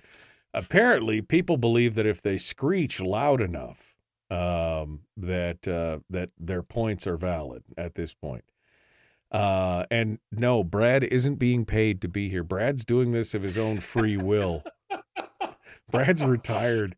I mean, apparently, you must be making some good money, Brad. That's all I'm saying. Good money to push all this stuff. And I, I have no idea who's paying. I would have no idea who's paying me. The oil companies hate me. yeah, I mean, I I I I, supported Brena's uh, uh, uh, proposed uh, um, proposition. and Yeah. lost a bunch of friends in the oil industry. yeah. so No, I know you burned some bridges. I remember having a discussion when we were all talking about that. You burned some bridges on that one, some some big times, big ways. But that's okay. if you screech loud enough, apparently that's truth. That's what's going on today. So. Um, well, scre- scre- when you screech, at least at least target the two billion dollars. I mean, Yeah. at least at least at least be realistic uh, uh, as as you screech. At least have the right number in mind as you screech. Right, making it all work and making it all worthwhile. Uh, all right, Brad. Uh, final thought. I'll let you go here. Uh, give me your your final your final word for the Well, day. It the, the the best thing from this morning's program for me was the was the insert you put in from Ben that uh, they're coming forward with uh, with uh, the fiscal plan. I um I'm not a big fan of doing it piecemeal. I, I hope I would hope that they package it up and and uh, uh, put it in front of House finances as, one package, an understandable total package, because you know it's it's it's two billion dollars. We've got to see. We, we- we need to we need to understand how we're filling the two billion dollars. And if you if you do it a piece at a time, I think that uh, uh, we're going to lose sight of what we're what we're actually trying to do, and people are going to pick and choose. And anyway, I, I, I hope it's a package, but but it's good news that uh, that House Fi- or the House Ways and Means is going to come forward uh, come forward with a uh, with a plan because uh, that's certainly what we need. I mean, we can't we can't continue passing things that have six hundred million dollar deficits Right. nor should we continue passing things that that push the burden mostly to middle and lower income Alaska, well, almost entirely to middle and low, lower income Alaska families uh, through PFD cuts. We need a comprehensive uh, package that uh, that uh, does all those things. So, good news. Good news from Ben. I'll be I'll be looking. Forward Yeah, no, I think we're all looking forward to it at this point. All right. Um, well, thanks, Brad. I appreciate it. Um, thank you for uh, coming on board and joining us today. We look forward to talking to you again uh, next week. Michael, as always, thanks for having me. Uh, no problem, my friend. It's always good. I mean, you know, it's all that pay that I'm looking for. It's all that, all that the checks in the mail. Thanks, Brad. Lord. Appreciate it. All right, Appreciate take it. Take care, Michael. Uh, all right, Brad Keithley, our guest, Alaskans for Sustainable Budgets. Uh, let's uh, go back over here. Uh, let's get Chris Story uh, on the line here, shall we? Get him all squared away this morning. And hey, look at that. It actually worked this morning. A good deal. Good morning, Michael. Hello, my friend. What is uh what's happening? What's on uh, what's uh what's what be the haps, sir? What's going on? You are so hip. I am so hip. So hip. I am so I am I am the the proto hipster. That's what they call me these days. Uh, the proto hipster. Uh, Chris Story, uh, our guest this morning. What's our topic for today, brother? What are we What are we going to be discussing? In an instant. In an What I'm thinking instant. That's In an instant. Okay. All right. Well, And I know first thing you, spend a lot of time on Instagram, but that's not really what this is about, Michael. So if you can shelve your social media, That's not what um, I was thinking, but I was thinking Doc does make a pill for that, so you could probably fix that right up. Um, all right. Oh man, Uh, oh, oh, oh, that one's going to leave a mark. That's going to leave a mark. Um, all right. Uh, all right, my friend, hold the line. We're jumping back into it. We're about uh, 28 seconds out from rejoining Chris Story, our guest, the man from Homer. He's going to come in and help us with a. Uh, he's going to come in and help us with this. Kevin's got the quote of the day. Ah, the Herald Free platform. We call that YouTube, by the way. You could just go over there. You don't have to deal with any of it. Here we go. The Michael Duke Show. Common sense, liberty based, free thinking radio. The Michael Duke Show. Not your daddy. Wait, sorry. Not your daddy? Ooh, not your daddy's talk radio. Whew. I was scared for a second. Thought we were going down. Here's Michael Dukes and the show. The show. Not your daddy. Nope.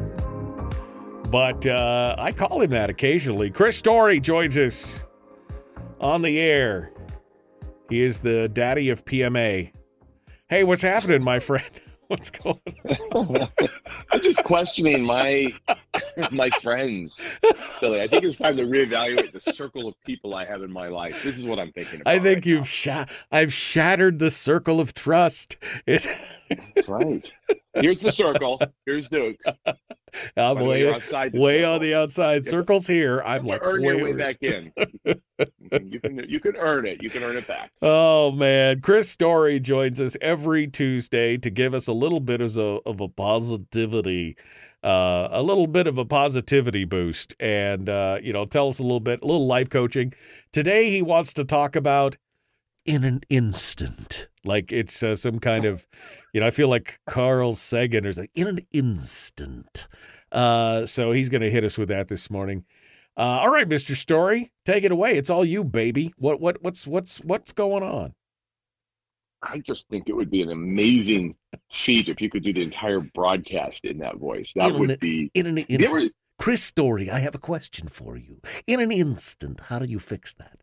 I'm sorry. Go ahead.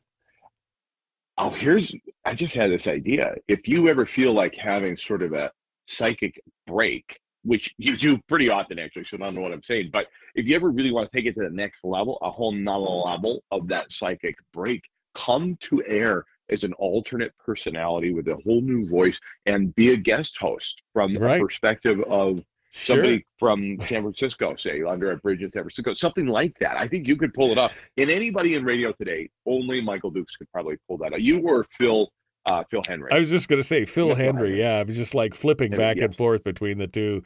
You know, I mean, yeah, and it's not Mm-hmm. a psychic break; it's a psychotic break. I just wanted to point that out Thank to you. That's right. Dionne Warwick was the psychic hotline. That was Right, right. influence in my You don't need the years, so psychic I break. get I can read your mind, Chris. I can see you, filthy man. Um, all right. Uh, s- so in an instant, give me the give me the what what what are you talking about? Well, I'm reading this this great book, and I, I highly recommend it. If you've not heard of him, his name is Arthur Brooks, and he's a happiness professor at Harvard. Happiness professor, which is actually more meaningful than it sounds. But he's Man. got a book out called From Strength to Strength: Finding Success, Happiness, and Deep Purpose in the Second Half of Life. And maybe that's because I'm headed into my second half of life, like you, Michael, and been thinking about that a little bit. And I just I love his book. It's it's really caused some stirrings in my mind and thinking about what he calls uh, that second curve of life and how you evaluate. Like, wait a minute, what really brings meaning and purpose into my life? What do I really covet when it comes to this second half? What do I want it to look like? What do you want to do, accomplish? Who do you want to become? And my point of saying in an instant is your entire life can change in the moment, in the instant you determine to make the decision. And once you decide that this is what you want versus maybe where you've been going for the first 30, 40, 50, 60, 70 years, these next number of years, you're going to go this direction. And you consciously choose it and you make it something that is on purpose and pointedly unique to you. And in that instant, everything changes. Tony Robbins used to talk about, oh, you can gain, uh, you know, popularity. You can you can gain infamy in an instant by with the point of a gun. I mean, you could do that. So that we all know you can change your life instantly with a bad decision but you could do so with a good decision or the right decision for you. But I think just so often maybe we're continuing with inertia and just moving towards it's sort of a, a manifest destiny that we don't feel we have control over. But the point is, you do, and you can change it in this instant right now with a decision. With a decision, deciding yes. to analyze yourself, deciding to, you know, deciding on a new chief uh, definite aim, uh, in deciding on, you know, I mean, you know, many things. I mean, many people's lives have turned on a single decision.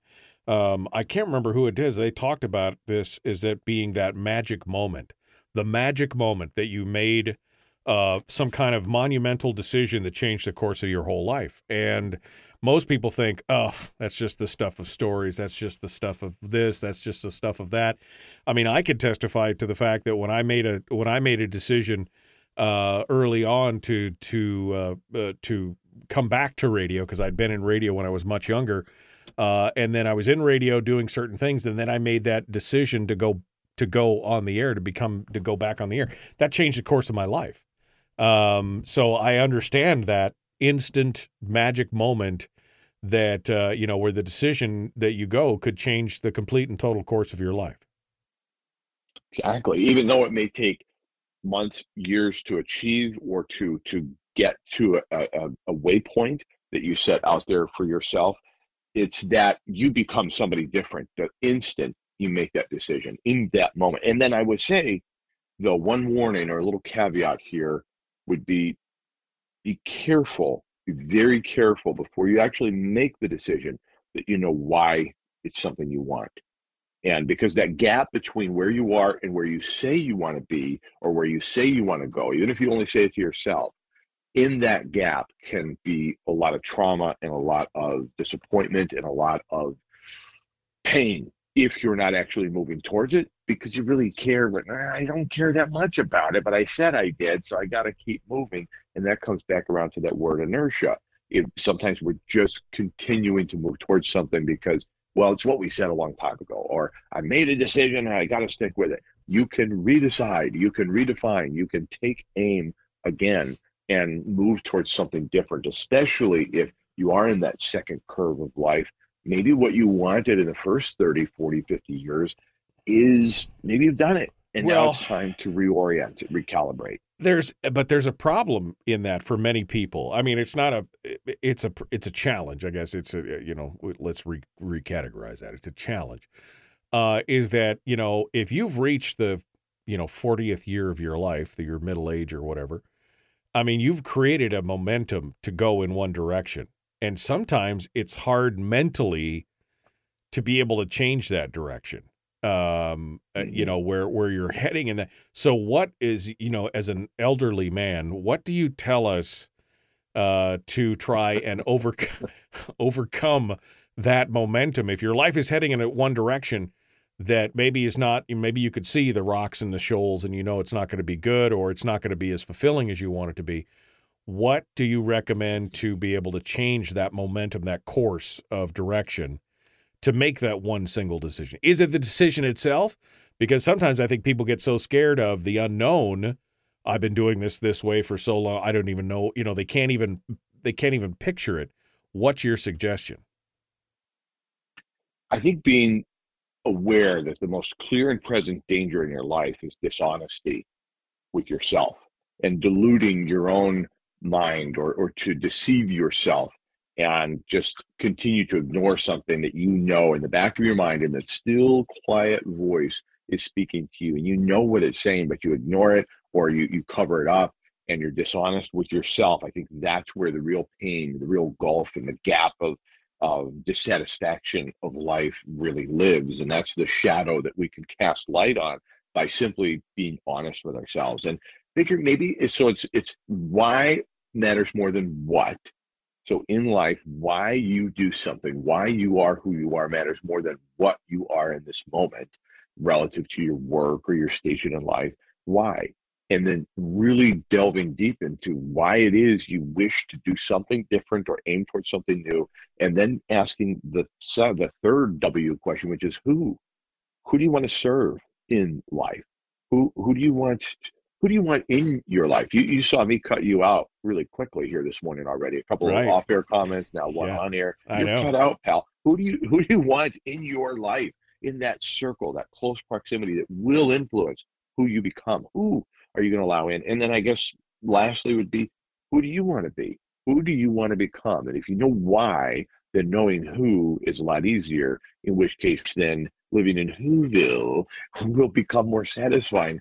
I'm I I absolutely love like I'm gonna go on air today at one o'clock on my show on top of the world, and I literally love that, and I absolutely come with a 210% of myself to that microphone and feel I know who I'm serving, I know who I want to be, and I know who you are listening and why I'm here to serve you and what I can bring to you. And that to me, if that if I get thousand downloads on the podcast later, ten thousand people listening live, I'm actually just serving one person in in a moment, just like you are. You and I both know that's the the beauty of broadcast. You're you're broadcasting to many, but you're really only talking to one person at a time. And to me, when I realized that and I made that decision to only ever talk to one person at a time in that capacity, it changed everything. So why I show up to serve is I feel called to do it. I can't exactly put my finger on why, but it's a calling and I've answered it and I love it. And so it's who I want to serve, who I allow in my life, and who I want to become in the process. And that was a change that you made later in life, right? I mean, that was not Yes. that Yep. was not something you did, and you know, you you know, your first thirty years in life were definitely not in that direction. And then all of a sudden, you made a Correct. change. Yeah, abs- absolutely. And, and numerous pivot points. Everyone has pivoted, no doubt. Very few people are on the same trajectory or at the same, you know, the same spot they were 10, 20, 15 years ago. We're always growing and pivoting. And I guess it's just a matter of a level of consciousness. And I'm just proposing that if you want change, be it in your health, your wealth, your prosperity, who you are, who you're becoming, who you have in your life, the negativity that you might be surrounded with, or your focus, your myopic focus on what's wrong with the world, you want to change, you can do it in an instant simply by deciding, cutting off all other routes or options. And it might take a year, two or 10, but if you decide, you've already changed in that instant. You've become somebody new by having made that decision. So, in an instant, um, again, the the theme for today's discussion. Um, walk me through. I guess walk me through it again. Talk to me like I'm five. Um, walk me through that that day when you s- sit up and you make that decision. I mean, what in your mind? What does it look like for the average person? They just, you know, they're fed up, or they are despondent, or they're feeling like not fulfilled. What you know? Walk me through it. I will tell you a story because I'd rather, uh, you know, share a story. I think is more impactful than just citing factoids or bullet points. So the story I will tell you is this: the instant I became a runner was when, and it took me uh, a year to achieve that, but the instant I became a runner was the moment somebody, an older gentleman, was sharing with me his health maladies and all of the things that come with aging and the health maladies that have come with the, the aging process for him. And he looked at me and said, Don't worry, you'll be here soon enough. And I thought, in an instant, in that instant, I can tell you the exact day where I was sitting, everything, and instantly I changed. Now, again, it took me um, a year to actually get to that point to then become, quote, a runner. But that was the decision I made. I said, I have to change now because I can see the trajectory. He was right. He wasn't wrong. He was 100% right where I was headed. And I said, I'm going to make a change in that instant. And I've stuck with it for, for three years. And as a result of that, many things have changed in my life. And you know what else changed, Michael? Not just my health, but I believe in myself much, much more because that many decisions, you and I have made many decisions in our lives that have affected the outcome of what we've done and who we've become. But I believe the more credibility you earn with yourself, the further you can go down other paths that you may not have even considered before because maybe you don't trust yourself. You violated that trust too many times such that you don't believe you anymore. And that dishonesty then and the delusion is sort of the swirl around your mind when you go to think about something. Nah, I probably won't follow through. I won't even make the decision. But once you trust yourself, then you're more apt to make the decisions that are right for who you are and who you want to become, whether it's this first or second or third curve or phase of life. In an instant, you can make a decision. That's the thing. You in an instant you can change your life. All it takes is a little bit of self-analysis and a single decision. That's what it's all about. Uh, Chris Story, the One man. other- Huh? Go ahead. Okay. I did I got one beautiful quick little story. Tiffany and I years and years ago were sitting on our deck overlooking the beautiful Kachemak Bay. It was a gorgeous sunny day. We had just finished some goal setting and we said, hold on a second. What if we did this? And we wrote it down and we said, yes, let's invest in this. And we we signed our names to it and said, yes, this is what we'll do. And I looked at Tiffany and we both looked at each other and I said, we just made two hundred thousand dollars right here, just in this instant. Of course, it would take two or three years to accomplish with that thing, that investment took years, but in that second, we knew it. And so, anyway, that's my last story, Michael. I know this is your show. Yeah, well, it's it's good to go. I know it's hard to believe, right? Hard to believe.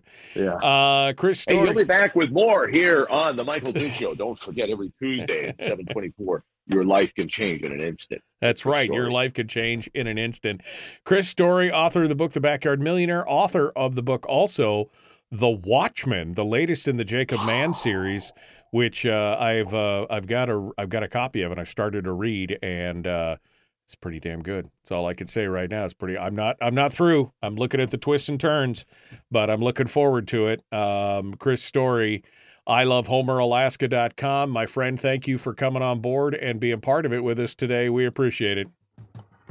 It was my instant pleasure. And it was instantly. It's always whenever you're with me, it's instantly a pleasure. Uh, all right, uh, back with more. The Michael Duke Show continues.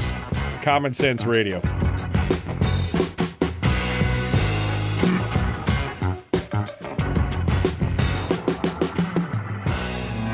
Broadcasting live through a series of tubes. allowing all of these uh, en- entities to provide streaming stuff uh, going on on the, on the, the internet. Well, it's kind of hard to explain. Sorry. Streaming live every weekday morning on Facebook Live and MichaelDukesShow.com. Chris Story, uh, our guest, still here on the program. Some good stuff, my friend. It's always good stuff. I don't know if anybody in the chat room is uh, benefiting from it because they're still going on about trains and other stuff and sustainability and which is all fine. Don't get me wrong. I just, uh, I mean, I I got something from what you said, and that's all that matters. I did this for me, not for anybody else. One person. I'm Got selfish it. like One that. person. Yeah, yeah. I'm the one person you were talking to today, Mhm. and that's you know it's it's interesting because I mean I have especially when it comes to talk radio. It's uh, I mean I think it's important in music radio as well, but when you're in talk radio, yeah, there is a point when you're like I've got to you know you're talking to just one per and I probably a consultant probably told me that at one point said make sure you just talk to one person. And and I'm like, but I always do. That's kind of how I always did. It was kind of like a little. I always people say, well, what's what's the format of your show? You know, you ask somebody to come on the program has never been on before. They say, well, how's this going to work? What's the what are the questions you're going to? And I'm like, I have no idea what questions I'm going to ask you. I said we're going to talk about this, this, and this, but just think of it as a cup of coffee. We're just going to sit down and have a cup of coffee together and have a conversation. Oh, okay. I mean, it's it's how I've always pictured this show in Mhm. the long run, but Yeah. yeah, it's it's uh, it's always that one on one kind of stuff that uh, it's what I enjoy the most. Well, you you honed your craft, Michael. You honed your craft. Um, oh, I forgot to mention. I was going to mention. I've got some breaking news today from Homer Electric. Uh, Brad uh, Brad Janorschke, the the uh, general manager, is going to be on my show. Breaking news. Nobody knows about this in all of Alaska. This is breaking on my program. today. Okay. So, um, anyone in the chat room can be aware of that. So pretty exciting. Nope. So, what's the news? I mean, tell us what's the. I can't tell you. Oh. He's, gonna, he's gonna break it on my show. Okay. o'clock. All right. Fine. One o'clock If he- today, yeah, if I break it here, then yeah. And, and by the way, I don't even know. but we're not on the air, So so, we'll it's all out. good. It's all good. Um, it's just you, yeah, you and Harold. just me and Harold are the only two here uh, left for the day right now. Um, all right, my friend. Well, um, I got. Uh, I guess I don't have anything else for you other than I am in the middle of reading The Watchmen. I'm trying to do my read through before I start to narrate it. Um, Oh, and- that's interesting. I wondered if you did that. I, I never asked you before. Uh, so you don't just sit down and read it cold because I was thinking, how would you know like the character voice? It, it, do you kind of develop that up front? I have read. kind of figure out the character. I have done a few reads kind of cold, um, but you know to test it out. Uh, but I found it uh, not as I found it not to be great uh, for a couple reasons. One, you'll start off with a character voice, and you'd be like, "Okay, here's the character voice," and then you get two thirds of the way through the book, and the the author will say. And his slight Texas drawl does, and I'm like, oh god, you know, oh yeah, wait a minute, this guy is supposed to have had a slight Texas drawl the entire book, and I've just read two thirds of it, and he's a supporting character that appears every other page. I mean, like, oh my god. Mm-hmm. So no, so you got to kind of read through it, and it just kind of gives me a feel for the whole tone of everything, so that I know kind of how to perform it. Um, you know how to Mhm. perform it better, so that I so that I know when there should be tension coming up. If you know if the author Yes. if the author hasn't kind of for forecast or or foreshadowed that there's tension coming up that you kind of know what's happening you know what's going to happen next so you know kind of how to play it a little better so yeah you you need to you need to read through the book i've done a few Mm-hmm. Yeah, short i've done a few short ones where i was like i'll just read this cold and then i went back and re-recorded them because i wasn't happy with the way that they sounded so Mm-hmm. it's uh you know it, yeah it's a process but i i definitely with your book i just wanted to read it for enjoyment first, also for research, but to enjoyment, just to know what's what's going on. Um, and Well, cool. Well, I can't wait to hear it. It's going to be you- you- my brother. Like I say, the greatest compliment is he goes Michael Dukes because he's read The Backyard Millionaire and The Making of Man Right. only through Audible, and so all he knows of my writing really is from you. And so he's like, "Well, Michael Dukes does a great job." I'm like, "What about me?" What about No, me? I Michael wrote Dukes. it. He's just the mouthpiece. What the hell?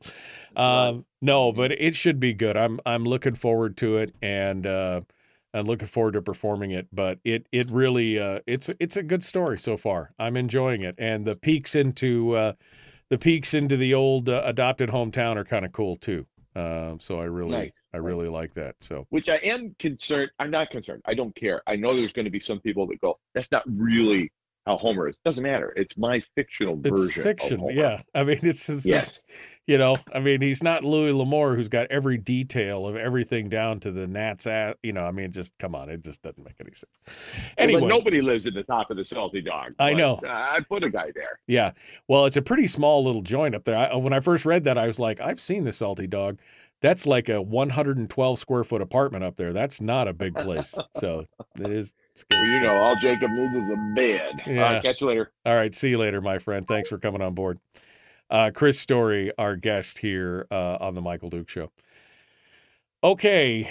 Um, I guess um, I don't even know what I want what I want to talk about. What do I want to talk about? No idea. Uh, so I suppose we could just launch the phone lines if you guys want to talk about. You guys are talking about railroads and things like that, sustainability. Here we go.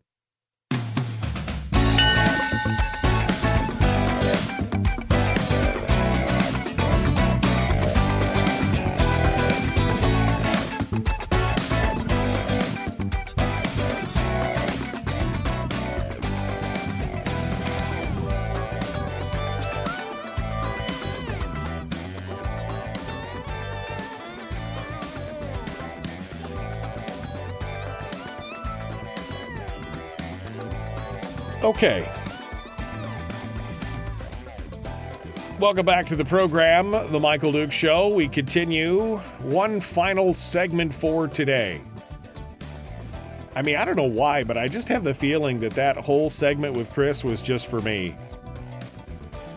Because half the chat room's over there talking about other important stuff. Don't get me wrong, important stuff sustainability, fresh food, the railroad, all that kind of, you know, whether or not we're going to get a rail line to Canada and and everything. I mean, those are don't get me wrong.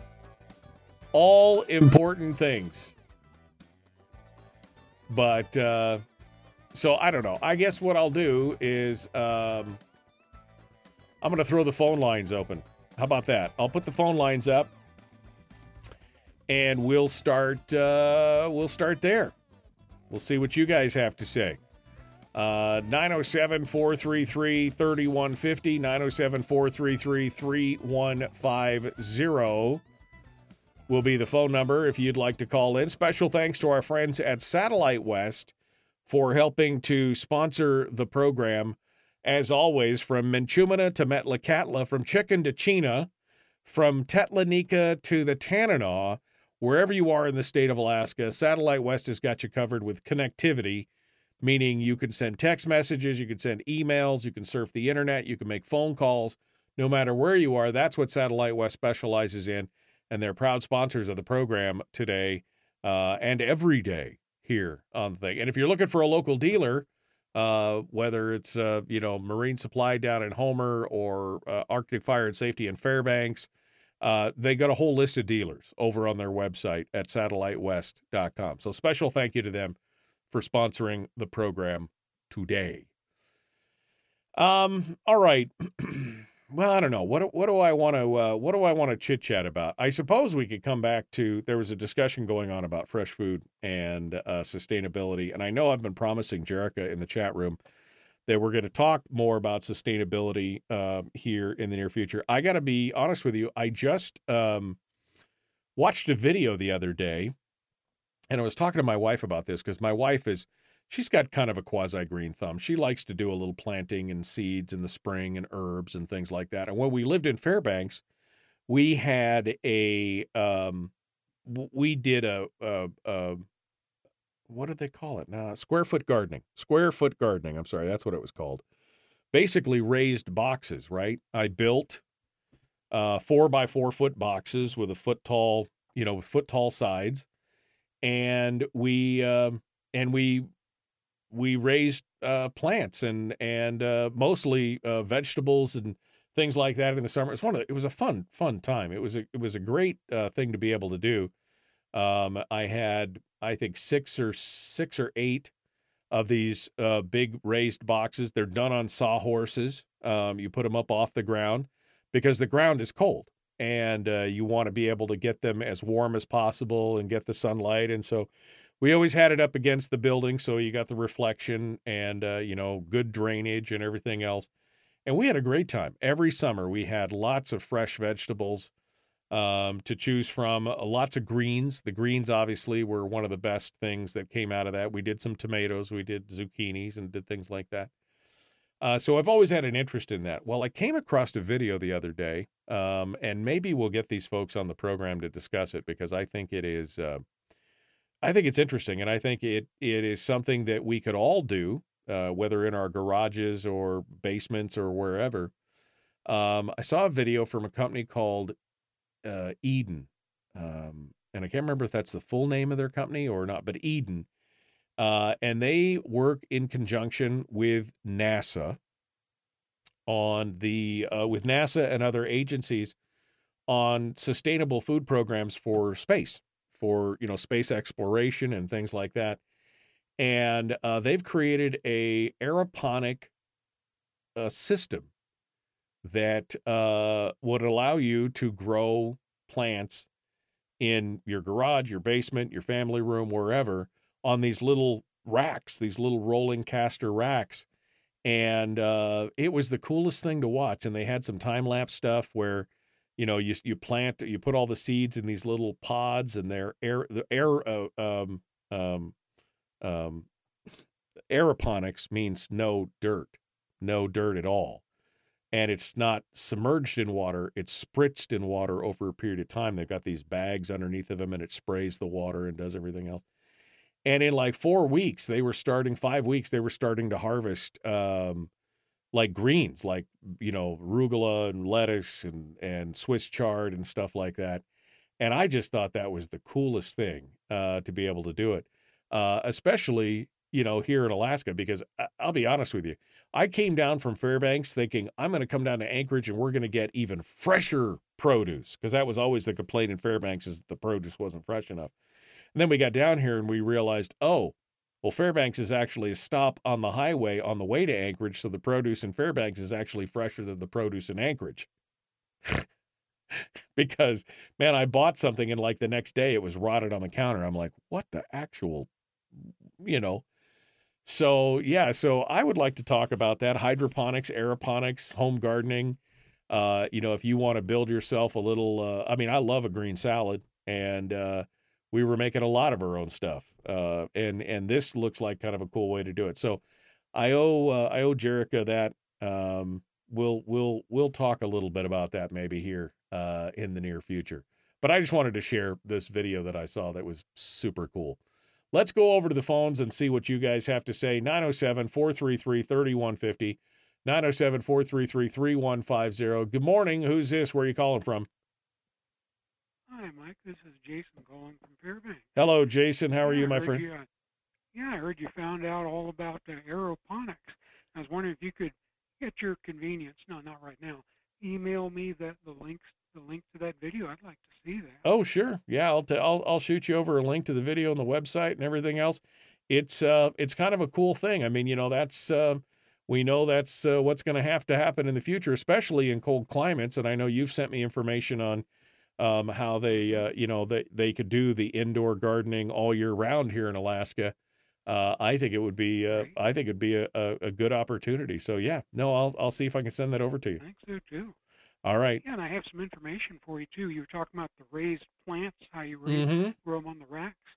I know the folks out at the Poker Flat Research Range, the Rocket Range north of Fairbanks, and what the, the range ma- manager does, because she grows tomatoes at home, is what they have what they're called um, uh, cider rockets. You know, they're Army surplus. They're the ones they fire from helicopters now, and they come in these wooden boxes, and they've been stored in there so long. The propellant is uh, nitroglycerin and nitrocellulose, and plants love nitrates.